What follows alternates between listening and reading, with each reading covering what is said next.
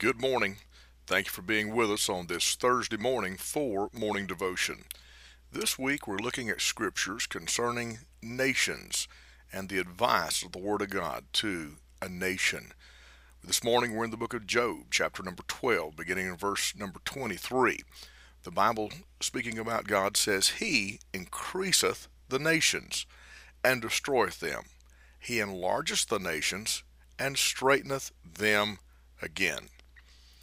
Well, all of us, of course, everybody on earth belongs to a nation, a group of people who have grouped themselves together, and whether someone else has gained rule over them or whether they rule themselves, have come together in some sort of political affiliation to create a group of people known as a nation. Well, the Bible declares, "He increaseth the nations."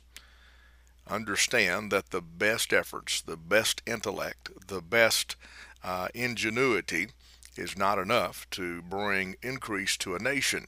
The Bible declares that God gives increase, and God increases the nations, but the Bible also warns, "and destroyeth them again."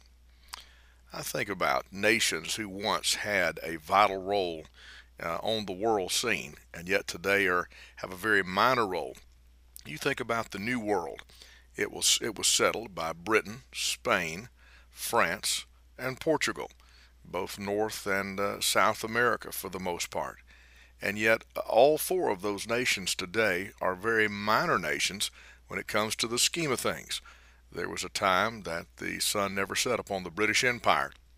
And yet today, the British Empire and the nation of England is certainly not to be considered a superpower as it once was.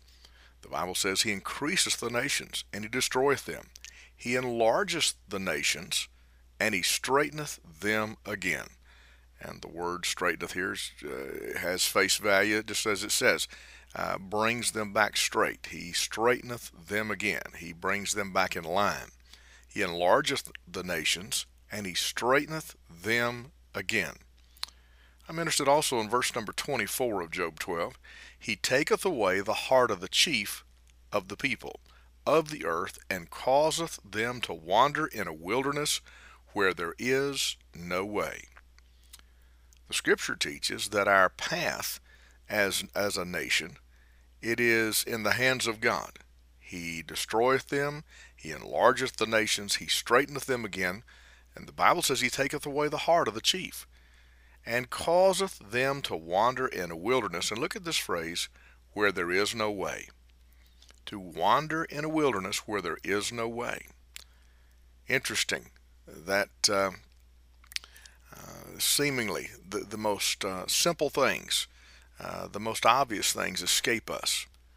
And I wonder oftentimes if God is not allowing us to wander in a wilderness where there is no way. No path, no way out, but just endless circles around and around and around. And then the scripture says in verse 5, Job 12, "They grope in the dark without light. He maketh them to stagger like a drunken man." If you've ever seen a drunk and seen a drunk to stagger, I mean, yeah, they might be upright, but just barely, and staggering from one side to the other side, groping in the dark without light, and he maketh them to stagger like a drunken man. Well, I see a lot of comparisons here in this passage to our nation and to the pitfalls and dangers that our nation faces.